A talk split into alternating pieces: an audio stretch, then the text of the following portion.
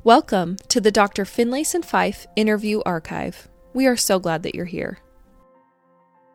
Don't forget to visit the website and take advantage of the Christmas sale. Now through Christmas, all of the courses are 20% off, with additional discounts available when you buy multiple courses. I asked a group of parents who are really struggling with their children. Mm-hmm. And these children, um, this group of parents that I had, either they have a child that's left the church mm-hmm. or one that is they're um, just questioning their desire and ability to stay. And mm-hmm. the parents are really struggling in different yes. ways in these with these um, children that they have. So I, I limited it to several, but it's a pretty good representation of all the questions that were asked.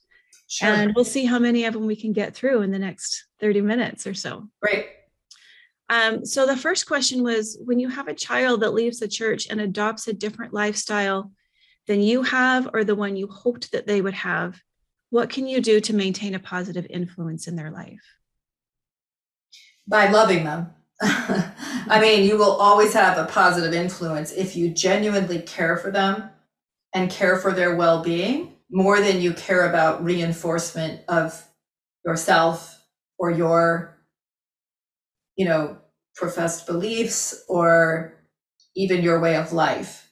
If you just care for them and they know that's true. Now that's easy to say that. Well of course i love my child. Right. but are you willing to really be involved in their life and express your care for them even if they're making choices that distress you? Um, you know, my brother left the church and was also making choices that were really harmful to his life and really unwise choices for you know, quite a period of time. And I have to say, my mother was really like remarkable in many respects because I watched her like I know that it caused her pain to see him make the choices that he made. Uh, I, I know that she felt disappointment and some self judgment around, you know, am I a part of these choices? But she always knew he mattered. She always held his value as a as a genuine core aspect of her relationship to him. I mean, it wasn't like she was pressuring herself to do it she would call him regularly. She'd care about him. He knew it was true that she cared about him. He was like inactive. He had substance abuse problems. He uh, was unfaithful to his, his spouse. And, uh, you know, after 15 or 20 years of that, really, he decided he wanted to come back to church. Mm-hmm. And what was really striking for me is that he had no pride to swallow around. That is to say, he understood that he could just come back and he would continue to be loved. He didn't have to prove that his choices had been anything other than what they were. I'm not sure if I'm explaining myself well. He didn't have any ego to defend because he hadn't been treated as an outsider. Does yeah. that make sense? I don't know how yeah. to, if I'm articulating yeah. what I saw my mother do so well. So he just was able to say, I want to come back. And he did. Mm-hmm. And and um so I I think she did a good job of holding that you matter above any of the choices, even though he knew that she didn't think the choices were good for him he yeah. knew it too, frankly. I mean, they both do it. yeah. There's another question that goes along with that one That mm-hmm. is, so how do you love your child without condoning what they're doing? I mean, I think it's just that it's not about you should do this other thing that makes me comfortable. It's more about it's concerning for me that you're doing what you're doing because I worry about its impact on you right? It's mm-hmm. like for my brother, you know, it was like, I love you and I'm, I'm worried about the choices you're making and their impact on your life and your happiness and your well-being. Yeah. So it's not like, oh, I need you to go on a mission and do these things to make me feel like I'm the right kind of mother. That's different. And kids can s- sniff that out right away. Is this about my parent just wanting me to do things the way that they think, but they refuse to know me? They refuse to know why I'm different, why I don't want those things, why I see the world differently. That's when I think when kids come up against that, it doesn't, you can say you love me all you want, but if you refuse to know me and understand how I think differently than you do, well, then it's cheap. It's cheap love because you're just saying you love me, but you're going to basically stay in, mired in your perspective only. Mm-hmm. Right. Which is a little different than, you know, with my brother. I think he did know in his core that his choices were had a self-destructive element to them. Um, and so it wasn't, it's a little different than you're not doing things the way that I want you to do them.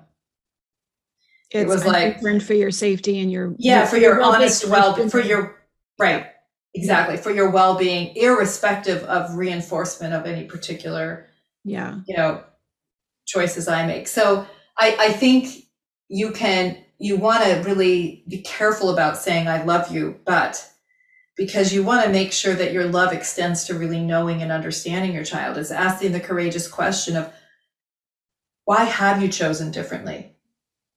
What do you what do you think about how do you think about this that it doesn't make sense for you?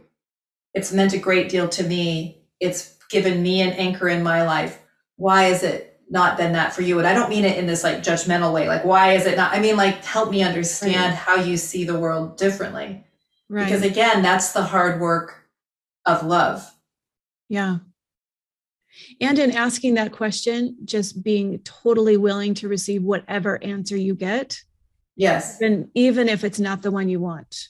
Exactly. And it's probably not going to be the one that you want actually. That's right. That's right. Um, but i think sometimes that parents get they tie in like approval of the lifestyle in with love.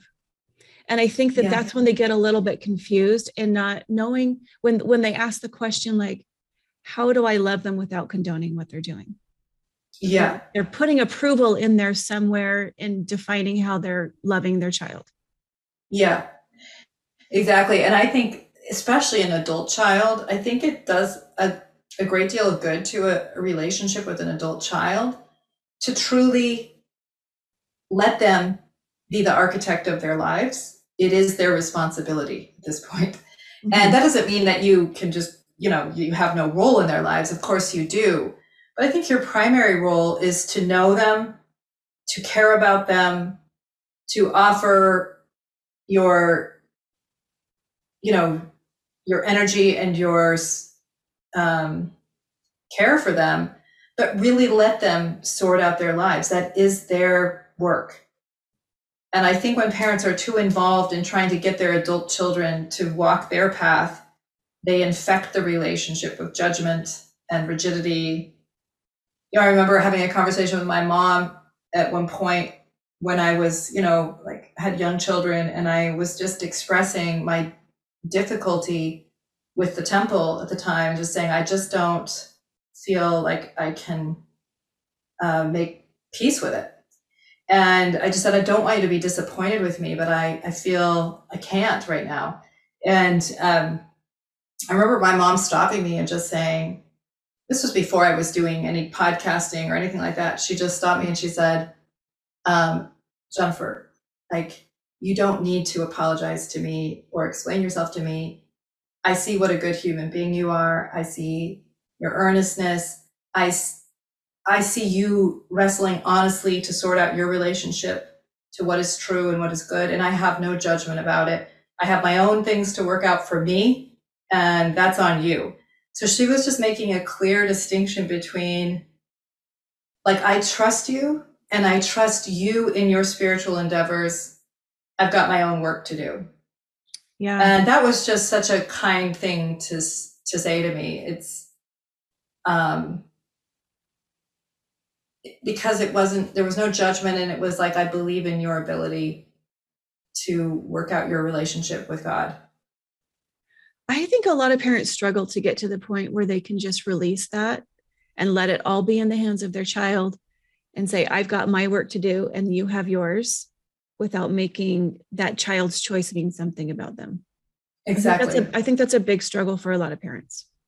A thousand percent. and yet so critical to do it because it's what makes it, you know, it's why I'm close to my mother. You know, uh, it's because I'm able to be who I am. And, you know, even though we may think differently about things, there is a freedom because there's not a need to control who the other is. Mm-hmm. Yeah, that's beautiful. Hopefully that we can all start working on ourselves and get to the point where we can we can work on our own growth and let our kids right. do the same. So many of us are trying, and this is a lot what I was doing with my son, is we're trying to get them to be the evidence of our goodness. Yeah. And that's not love. That's using your child to reinforce you. Mm-hmm. And it's a very easy thing to do to com- to complicate the question of your responsibility with having your child reinforce your view of yourself. And the faster you disentangle that, the more loving you can be, and the more you can know them without meddling or distancing from them because it's hard to know them. Yeah. It's often easier to see that in somebody else than it is to oh, yeah. yourself. Oh, absolutely. Believe me. Yeah. I'm good at pointing it out in other people I work with, but yeah. for myself, my son had to point it out. well, luckily he's had a mom that taught him to point those yeah. things out. Right? Yeah, exactly.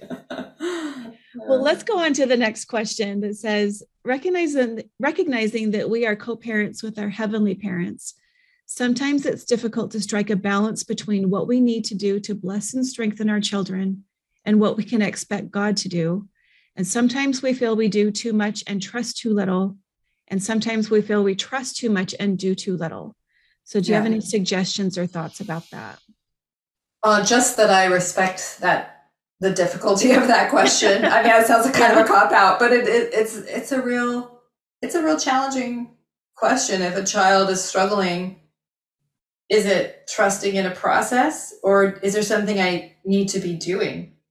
And I don't think there are easy answers around that, especially with teenagers, young adults. There's there's a lot of development that needs to be on the shoulders of that emerging adult for them to really find their strength and find their capacity. And knowing like am i under involved am i over involved I, don't know that there's anything easy. And it's easier to see maybe in someone else or think you see it i'm not sure that we necessarily know um, and my son, the same son, said to me just recently, you know, I appreciate how much you were looking at yourself to see if there was something. But he said, honestly, I just think I had to go through that process. There wasn't really going to be another way for me except to kind of go into that struggle to figure out more about who I was. And and he may be right. He may not be right. I certainly think there were things that I was doing that didn't help.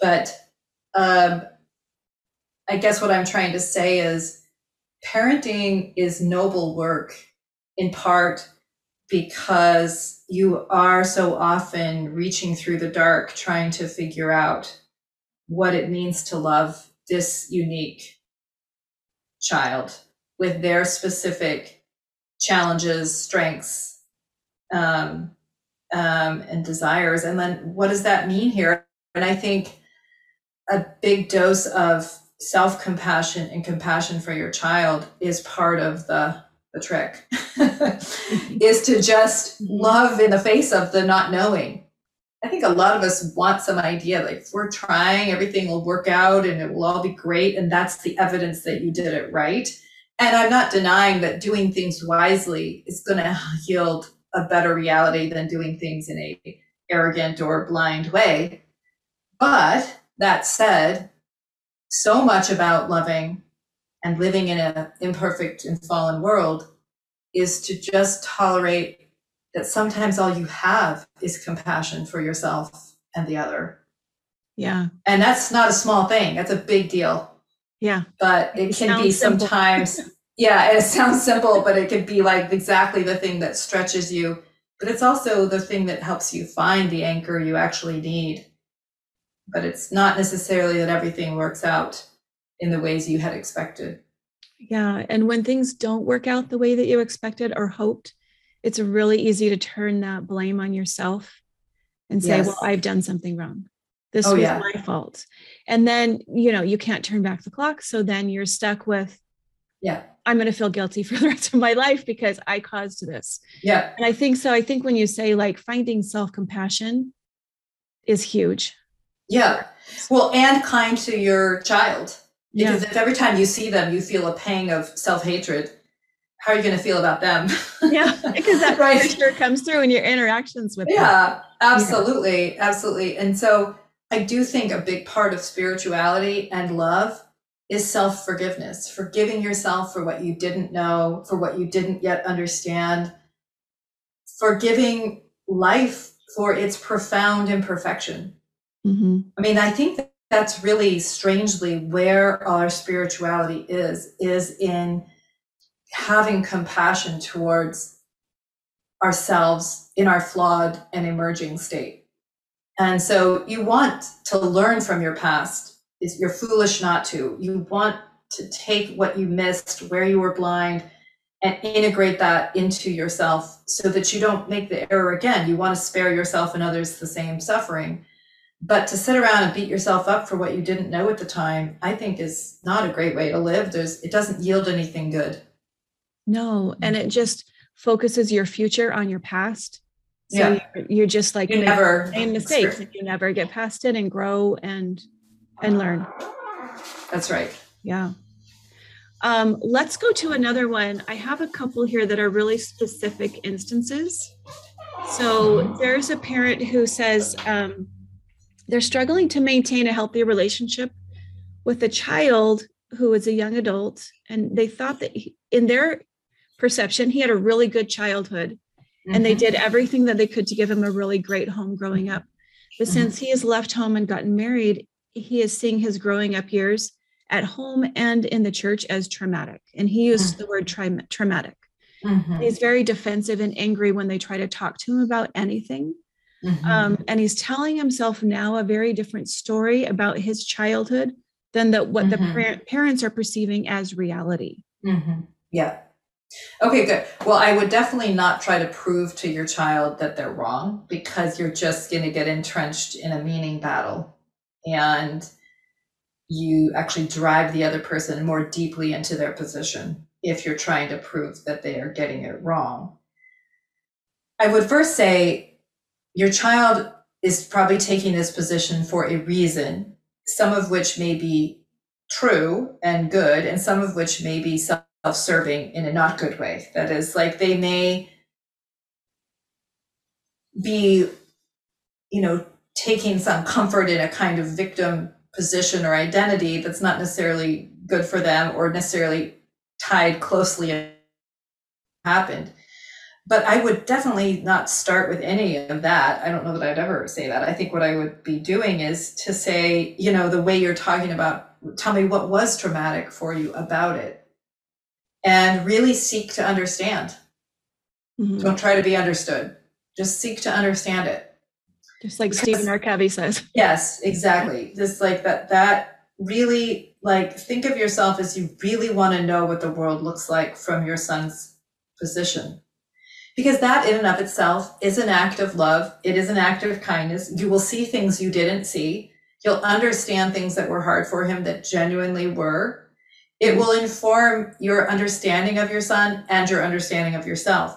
But it will also, if it's and I don't, I'm not saying do it for this goal because then it's different, has a different meaning. If you genuinely are trying to understand your son and you genuinely care about his experience, it will soften him.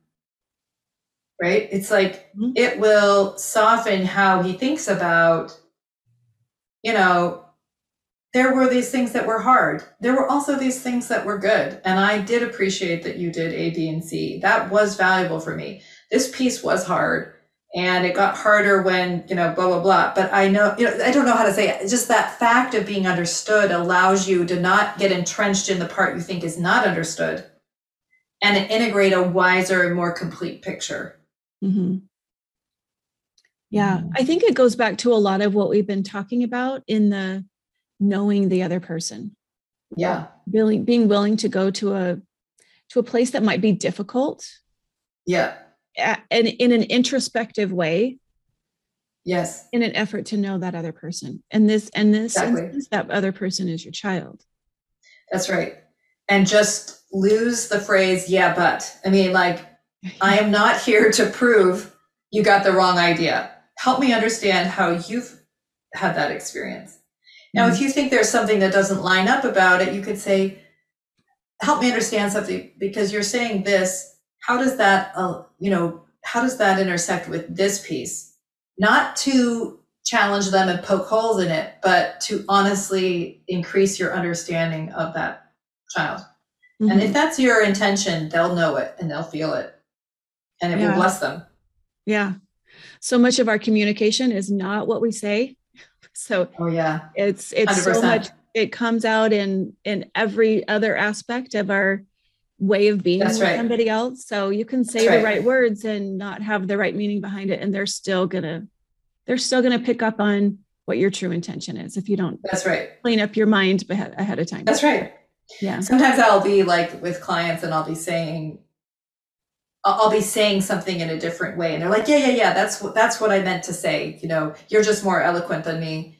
And I'm like, no, it's not my words. It's that I'm in a different mind. And you haven't yet addressed your mind and how you're actually in relationship to your spouse. Mm-hmm. So the words expose the mind, but the words can't cover the mind. The mind right. will always expose itself. Right. Well, and that directly feeds back into the the discussion that we had on LGBT with the they and those people. Yes versus right. the we and us. That's right. Because the language that the the mindset that you're coming at somebody with is going to show up in your language. Yes. That's right. It's going to automatically exactly. show up. Yeah, okay, we've got um two more questions. One is another really specific question and this is for this woman has a daughter that's a little older. She's in her mid 30s now. And she said, she left this daughter left the church at 19 years old but she's always struggled with embracing her sexual identity not in a in a wondering if she is on the lgbt spectrum but just mm-hmm. in her own sexual being in herself mm-hmm. Mm-hmm. because of what she experienced in her growing up years at church and the in the this is the daughter's words she said i experienced trauma at church like little t trauma she said mm-hmm. and felt dread, fear, and terror. And I was always afraid I was going to make a mistake and be eternally damned. I didn't really mm-hmm. know what the rules were, and I was always struggling to follow them. But if I ever made a mistake, there was no way back. Mm-hmm. And now this daughter struggles with depression, suicidal ideation, and has never felt mm. like she was worthy. Mm. And the mother feels just really sad that she could she didn't convey a way of living the gospel to her daughter that was really beautiful and joyful but she mm-hmm. and at church she got the idea of the hard parts of the gospel and didn't ever really get to experience the joy of it. So she wants yeah. to know like how like knowing like that's how we used to address things so many years ago. And that's yeah. not driving with our kids now. Yeah. so how do we change things now in the way that we talk about them at church and at home? Yeah well one thing I would say is there's a difference between how to say it that how people take in information has a lot to do as well with where they are, how they think. You know, um, you know, I just remember a friend of mine and I would sit in the same church meeting and we'd come home and have very different interpretations of the meaning based on our own lived experiences, our own histories, and so on. Right. And so if you're someone who is somewhat prone to perfectionism, somewhat anxious, somewhat inclined towards self doubt and and a sense of not being enough. I think there's a kind of kind of a native difference in people where some are more like it's not my problem, it's your problem. Okay, that has its own challenges. others that sort of assume that there's something they're doing wrong. So to be in a church culture that can be perfectionistic, behavioristic, um, you know, very much in this idea of, of sin as reducing value, which is often kind of implicit in how many of us speak at church, that that can be very hard on a very conscientious or scrupulous child. And so that's that's unfortunate. And and that same kind of narrative can be probably pretty good for somebody who struggles to consider their impact on others you know? But but often it's the ones that are very sensitive that are absorbing that and in a way that works against their spirituality. Yeah. so i think if i were the parent of this child my concern would be much less about whether or not they go back to church because i, I think church is just one way of living the gospel. The the bigger goal is can i help my child step into a, a spirituality that's actually truer to what is in relationship to God than how she's come to understand this relationship to our ideals. So I would be saying, you know, I would be saying, you know, the more you can learn to live in a relationship of self compassion and believe in a God of compassion, the freer your life will be. And these ideas that you've internalized are not are wrong. I mean, they're limited. They are off. Um, they're they're constricting your life, not expanding it. And yeah. you are hard on yourself. But the truth is, is that maybe not the God in your head, but the real God loves you, knows you, values you, has compassion for you. And the more you can understand and let yourself believe that, the more you will feel some freedom in your life. I might, as the parent, be looking at have I had a role? Now, you may not, because you can have a child who's on the anxious self doubting side, and you can be constantly trying to be the antidote to that, and it still may not work. Mm-hmm. But but have I offered a view of God as sort of rigid or demanding or or very concerned with behavior and not looking on the heart? Or have I communicated a God that looks on the heart it, through how I relate to my child, through how I relate to myself? Uh, that's the piece that through your own self awareness can be an antidote. Yeah. And I think it is always good to remember that we all hear our own versions of what's yes. happening before us. Absolutely. And we don't, 100%. lots of times we don't truly know how our children are internalizing things until yeah. they become older and are able to express that because yeah. they just don't have the capacity to do that when they're younger. That's right. That's exactly yeah. right. And this mother even told me, she said, her daughter's in her mid 30s now. She didn't even have the capacity to express that until just the last few years. Yeah. So you know, that was a lot of years of of internalizing that before she was able to express to her mother what she was going through. Yeah. So hard. Yeah, that's tough. Yeah. But just to be aware that there are people that interpret things differently than you, I think is so valuable. Yes, exactly right. Yeah. yeah. Okay, we've got one last question, and that is how do we continue to guide and teach our children when they aren't open to talking about their feelings about the gospel? You you live it. You just that's the most important thing is how you live, how you relate to others. You know, we're only as true as we behave. Right? And so you want your children to understand the core of the gospel through watching parents who are loving to one another, to the people around them, who are not judgmental or simple minded and are open hearted in their relationship to uh, the child, to each other, to themselves. That's that's giving your child the most important piece. A lot of times we think of our faith as like, you know, as Christ said that the Sabbath was made for man, not man for the Sabbath. That is our religious practices, church attendance, scripture study, temple attendance, all that is de- designed to facilitate our spiritual anchoring and our capacity, but but importantly, our capacity to love. Yes. But a lot of us do what the Sadducees and Pharisees do, which is we make those things the thing. Right. And so we're trying to get our kids to do the things rather than what's the larger goal? What's the spirit of the law here? Right. And even if my child's not being as orthodox or compliant or whatever as I think they ought to be, or I would be more comfortable if they were, or whatever, that you're really thinking about do they understand the spirit of Christianity? Do they understand how to be in relationship to others? Do they are they reaching for this higher part of themselves?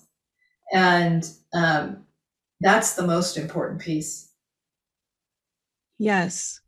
And and these children might i'm not sure of the ages but they might be young enough to not be able to articulate their thoughts about the gospel. Oh yeah definitely. Um, i remember years ago that i was struggling like these parents are. Mm-hmm. and I, it took me about a year of just like dialing it back like what do what's the most basic thing that i can do that i will have influence on my kids and I came up and I dialed it back to three things. Mm-hmm. And that was that I needed to love and teach them, mm-hmm. and that I needed to provide opportunities in our home that they could feel the spirit. Mm-hmm. And the third one was that I needed to show them what an example of being happy and living the gospel looked like. Yeah. And if I could do those three things, then I was going to, that was going to be far more influential than anything else that I could ever do. A thousand percent. because I know people that are like, here's the rules and everything, but the parents yeah. are harsh, judgmental. And so the kids either learn how to mimic hypocrisy or they say, I want nothing to do with it because yes. my parents are hypocrites. But if you can use your faith to love your children, to live your life well, to embody that goodness, that's the most important piece. Yes, absolutely. Thank you so much. This has been a great hour to spend with you. I thank you so much for your time. Hey, if people want to find you and find more of your work and your courses and and your coaching and your um, just what you do, how can they sure. do that? So probably the the easiest way is just to go to my website, which is my name, which is finlayson-fife.com. And on there are is a podcast archive of lots of interviews like this that I've done. Um, I also have a new po- subscription based podcast called Room for Two, which is me working with couples and doing um, couples coaching. So talking about you know real life relationship challenges and how uh, people can see themselves differently to change. And then I have five online courses that are made specifically for LDS couples and individuals around sexuality and self development. So all that's to be found on the website. The website. And more. And more. Yeah, exactly. a lot exactly. of things that people can go to to get some help from you. Yeah. Yeah. That's yeah. Wonderful. Yeah. Thank you so much for being here. I appreciate it, Jennifer. It's my pleasure, Tina. Thanks.